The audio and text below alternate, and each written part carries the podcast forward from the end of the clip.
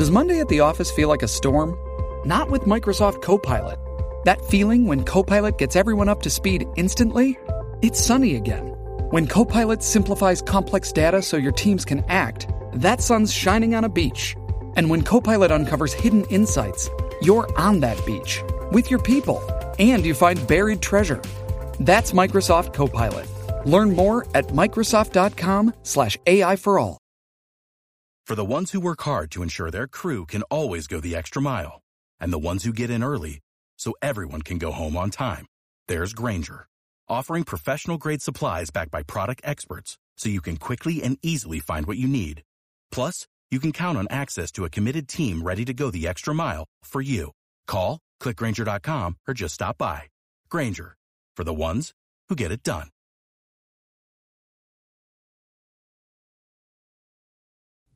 Just a note before we get started there's a little bit of salty language in this episode.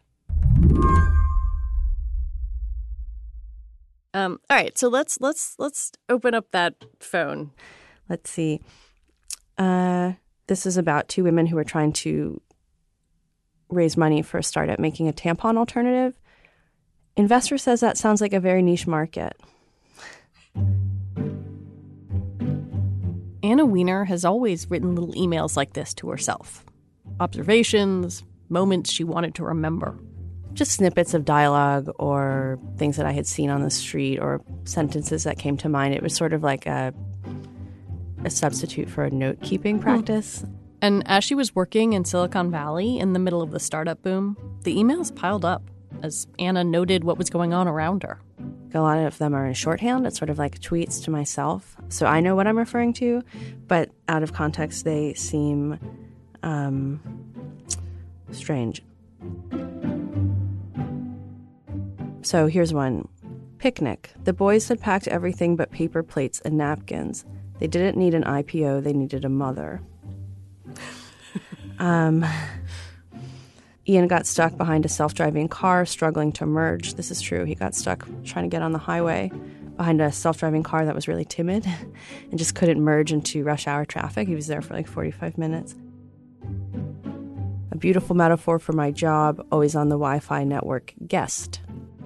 Anna's job, or rather a series of her tech jobs from 2013 to 2018, are the subject and the setting of her new book, Uncanny Valley. How did you end up in this place, writing these emails to yourself? Were you aware in the moment that you were observing a phenomenon? I was aware that I was experiencing something different and new for me, that the way people spoke and the way that they made decisions and the things that they were encountering in their everyday life, that these were something was different about this and funny to me. Um, in part because you sort of have to find things funny because otherwise it's just total despair all the time. But yeah, it took me a while to catch on. I mean, I think a large part of that is just that I hadn't come from a place where I was paying a lot of attention to tech. I was a consumer, a sort of um, reluctant consumer in a lot of ways. So I just I didn't realize that I was like a part of this big wave. A wave of tech workers flocking to Silicon Valley. Anna found herself in the middle of it, working for an ebook startup, a data analytics company, and an open source software platform, mostly in customer support roles. She was making good money, she felt like she was at the center of things, and she was surrounded by young people who believed they were changing the world.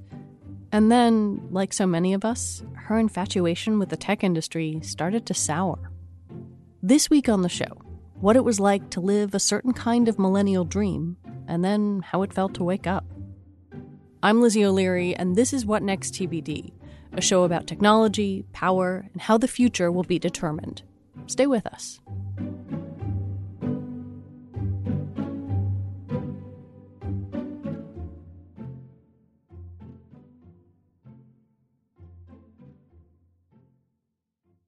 This episode is brought to you by SAP. First, the bad news. SAP Business AI will not help you generate cubist versions of your family's holiday photos, but it will help you understand which supplier is best to help you roll out your plant based packaging in Southeast Asia, or identify the training your junior project manager needs to rise up the ranks. or automate repetitive tasks while you focus on big innovations. So you can be ready for the next opportunity. Revolutionary technology, real world results. That's SAP Business AI. Shipping can make or break a sale, so optimize how you ship your orders with ShipStation. They make it easy to automate and manage orders no matter how big your business grows. And they might even be able to help reduce shipping and warehouse costs. So optimize and keep up your momentum for growth with ShipStation. Sign up for your free 60-day trial now at shipstation.com and use the code POD. That's shipstation.com with the code POD. Why did you think you did it in the first place? Go out to work in San Francisco? Yeah. I was just looking for a way to feel like I was useful, to find momentum in work, to feel like I had a future. I was coming from an industry that, as long as it has existed, has been anxious about its own future, which is Publishing, the book publishing yeah. industry. Um, and I just wanted to feel like I was going somewhere and that I had some place and that I was valuable to society, which in hindsight just feels um, is a little painful to admit because it's, it's painful to admit now. I was so easily seduced by these narratives about, you know, your values directly correlated to your salary and the tech industry is the future and this is different and this is new and this is the place to be if you're a smart young person with ambition. I don't think I was aware of those narratives explicitly, but I definitely found myself caught up in them. So for me it wasn't it wasn't particularly like I want to become a product manager at Google by the age of 27. It was I want to feel like I'm going somewhere. Do you think you were naive or do you think you were part of a, a moment in time? Why not both? I think probably both could be true. I think that I was naive. I was also really impressionable and also wanting something that these people had. I think that the industry has capitalized on and also accelerated institutional erosion, inequality. So the personal story is just interwoven with the structural story, right? Like if I had graduated college 10 years before I did, which was in 2009, I probably would have been working in book publishing for my entire career. Um, so it's hard for me to separate those out, I guess. You don't name any companies in, in this book. On the one hand, I assume this is about NDAs, but on the other, I was struck when I read things like the online superstore or the social network that everyone hated. It, feels both about kind of naming the absurdity of these things that we're very used to, but also making them feel more universal. My reason for not naming company names or executive names, with one exception, which is this friend of mine who was an executive elsewhere, is that I'm I don't really think it matters. I felt that what I was experiencing, which had to do with human environments and interaction, could have happened at any number of you know startups during this time. And for me, that's um, more important because it's a structural story. It's not this individual narrative that could be seen as exceptional in any way. My hope is just that they just remind people what these companies are. I also just hate the names. I just Why do you hate the names? They're just so goofy. That I, I think a big part of what's gone wrong in Silicon Valley is the sense that this is not just like a form of accelerated capitalism, that there is something different and sort of playful and lighthearted and childlike, even youthful. And I think the names and a lot of the language in the culture obscure that. Hmm. And I think language can be exculpatory. And so one of my titles at a job that I write about in the book was I was doing customer support and I was the name was Supportocat. And that's like you see happiness heroes for customer support reps. And I just find that condescending and infantilizing. Um, when I signed that paperwork for the job of, as Supportocat, I was like, I can't, imagine identifying myself to the IRS as a Supportocat. Like, I don't know. It's just another way of like circumventing reality, I guess, that Silicon Valley is quite good at.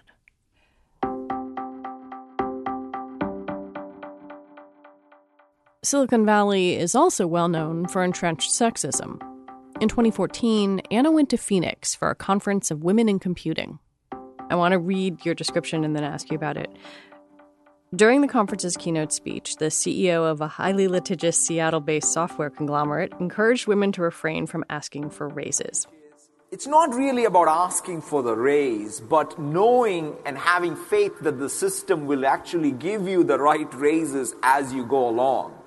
Um, and that, I think, might be one of the additional superpowers uh, that, quite frankly, uh, women who don't ask for a raise have. Because that's good karma. It'll come back because somebody. This is quite famously Satya Nadella, the CEO of Microsoft, um, and and it blew up when it happened because it was shocking. What what was it like to observe that moment and be in a sort of space full of women getting that push toward them? So I did not attend that keynote. I attended the Male Allies panel the next day.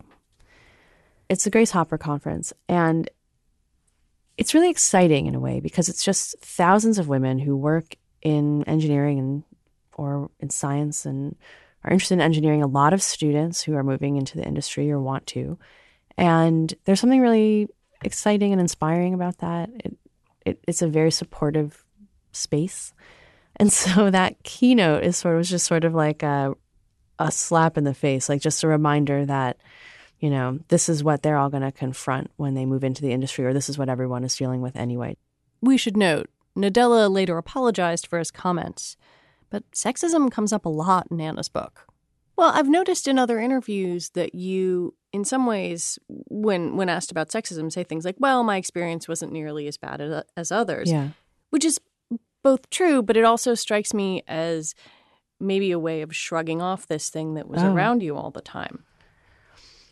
No, I wouldn't say that I'm shrugging it off. I take it very seriously. I think that I tend to freeze up in interviews because about when talking about sexism because it's interesting you've noticed that. It's something that I feel like I haven't quite figured out how to talk about, which is funny because it's such a big conversation. Well, and you write about it a Yeah. lot. You describe one of Mhm. your jobs as immersion therapy for internalized misogyny. Right. Yeah, you're surrounded by men and you're trying to mollify them at all times. Um, I guess part of what I run up against talking about sexism in tech is that it's not unique to tech, that these are endemic problems.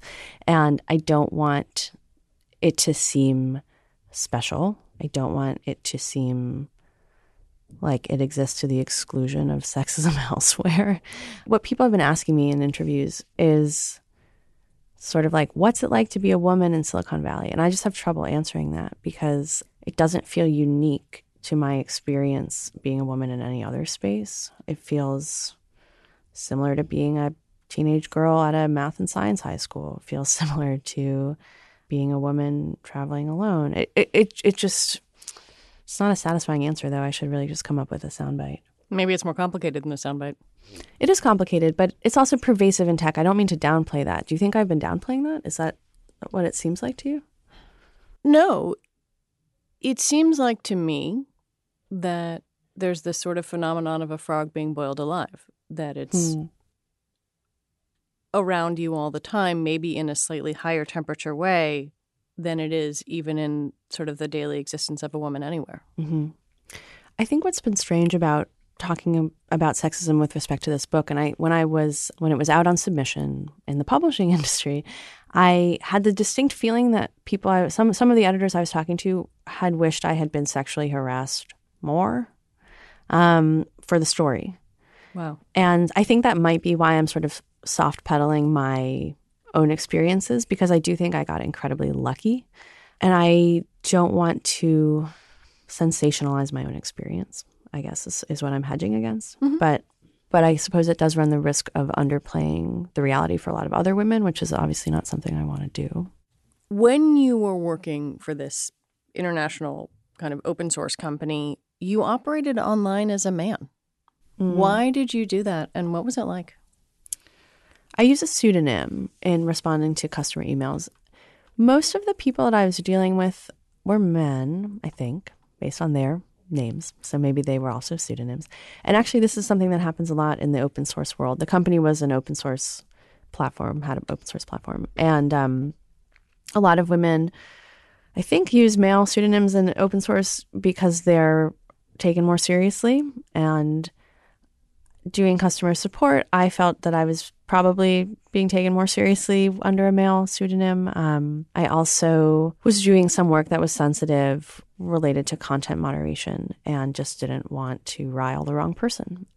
I'm hesitant to talk about that in the book, and I'm hesitant to talk about it in person because I still harbor some fear and anxiety about that sort of backlash. Because the work I was doing was related to online abuse and harassment, um, you just have a front row seat to kind of the worst behavior on the internet, and hiding behind a male pseudonym felt safe. Anna writes about a certain relentlessness in her tech work, solving problems for customers every day, but questioning the end goal. Plus, she grew more aware of the mismatch between the tech industry's articulated values, like openness and meritocracy, and what was really happening every day. I asked Anna to read from a section of the book where she starts thinking differently about her role and the industry. I knew even as I was moving through them that I would look back on my late 20s as a period when I was lucky to live in one of the most beautiful cities in the country, unburdened by debt, untethered from a workplace, obligated to zero dependence, in love, freer and healthier, and with more potential than ever before and any time thereafter, and spent almost all of my waking hours with my neck bent at an unnatural angle staring into a computer. And I knew even then that I would regret it. I had reached the promised land for millennial knowledge work. I was making eighty, ninety, then a hundred thousand dollars a year, doing a job that only existed for and on the internet. Mostly, I wrote emails for a living. Mostly, I worked from home. The job asked so little of me, I might have forgotten I had it, except for the fact that it required me to be online. There are all these little red flags in the book of sort of painful things that happened to you. And yet, when I was reading it, this section felt like a turning point to me. In, in your own kind of realization of that, what was going on inside of you? I think these were really empty years for me. I sold the book on a proposal, which was basically the first half, and then got to writing the second half in 2018. And that was largely about this third company that I had worked for. And I had worked there for almost four years. And just looking back on it, just felt this like it was like this blank expanse. And it was so hard to account for my own life. And I had just, it had just happened. It wasn't like trying to think about being five years old. And I think that's because the the nature of customer support work is pretty transient. You know, things go in, they come, they go out. I didn't know what I was working toward. And I just have this like image of myself in my studio apartment, like realizing the sun had set again and being like, okay, well, maybe tomorrow I'm going to make this work. At the same time Anna was feeling all these things, we, the public, started to question our dependence on tech, our lionization of an industry. Suddenly, there were campaigns to delete popular apps, employee protests, and walkouts. The cute name for all of this is the techlash. I think the techlash is really interesting because I think there's a lot of criticism of tech right now, but I haven't seen anything change structurally. We're not seeing any shifts in power. If anything, it's crystallizing. And I do think that the part of what might be considered the techlash that's exciting and hopefully the future is some of the collective organizing that we're seeing. I think that it's long overdue for employees to have more say in the work that they're doing. And I also think we're in a, a window that could close uh, sooner than anyone would want, where tech workers do have quite a bit of leverage due to the desirability of their skill set. I find that very powerful and exciting. And I think that it's really a challenge of like the industry's self-described open-mindedness and uh, progressiveness. So I will believe in that as like a real social force rather than like much deserved overdue criticism when something changes. One question that comes up in this sort of techlash moment and as we're reckoning with companies like Uber being a great example, can someone found a company can you build something big without that megalomania? Or I guess if you want to be sharper about it, can you do it without being an asshole? A lot of people believe no. I think yes, but I think that behind that question is like, what are the incentives of this business model? And it's a business model that privileges speed and scale and acceleration and uh, domination, you know, basically like accelerate toward monopoly. and it's not to say that like there are assholes who run nonprofits. Um, there are assholes everywhere. they they walk among us. But I, I reject that story actually. That it's got to be this aggressive like iconoclast. Like I I reject that. I don't think that that's necessary to run a successful business. You've been doing a bunch of interviews. People ask you questions. Are we missing what you wanted to write about? Are there things you wish we were talking about more? I suppose I wish that people were talking more about what comes next, not in like a futurist way, but how do we make this work? And can this work? And and if it can't work, should these companies exist? Like, is there a way to run a company like Facebook or Google that is ethical and morally sound and treats all of its workers well, not just the people who are full time employees in Menlo Park? Can you moderate a platform like Amazon responsibly? Can you moderate YouTube responsibly? If you can't, should they exist? Anna Wiener, thank you very much. Thank you, Lizzie. Anna Wiener is the author of the new memoir, Uncanny Valley. She's also a contributing writer for The New Yorker. And that's our show. What Next TBD is produced by Ethan Brooks and hosted by me, Lizzie O'Leary, and it's part of the larger What Next family. TBD is also part of Future Tense, a partnership of Slate, Arizona State University, and New America. If you missed What Next's episode on Wednesday, go back and listen. Mary talks to Emily Atkin about the fires in Australia and how energy companies have shaped the way we think about climate change policy. Mary and her team will be back on Monday. Thanks for listening. Talk to you next week.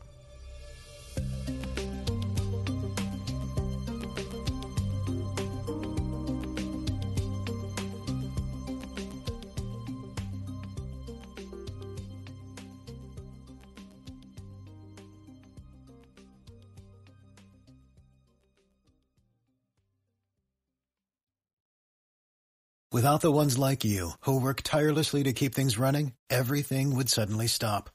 Hospitals, factories, schools, and power plants, they all depend on you. No matter the weather, emergency, or time of day, you're the ones who get it done. At Grainger, we're here for you with professional grade industrial supplies. Count on real time product availability and fast delivery. Call clickgranger.com or just stop by. Grainger for the ones who get it done. I'm Dahlia Lithwick, and I'm host of Amicus, Slate's podcast about the law and the U.S. Supreme Court. We are shifting into high gear, coming at you weekly with the context you need to understand the rapidly changing legal landscape. The many trials of Donald J. Trump, judicial ethics, arguments and opinions at SCOTUS. We are tackling the big legal news with clarity and insight every single week. New Amicus episodes every Saturday, wherever you listen.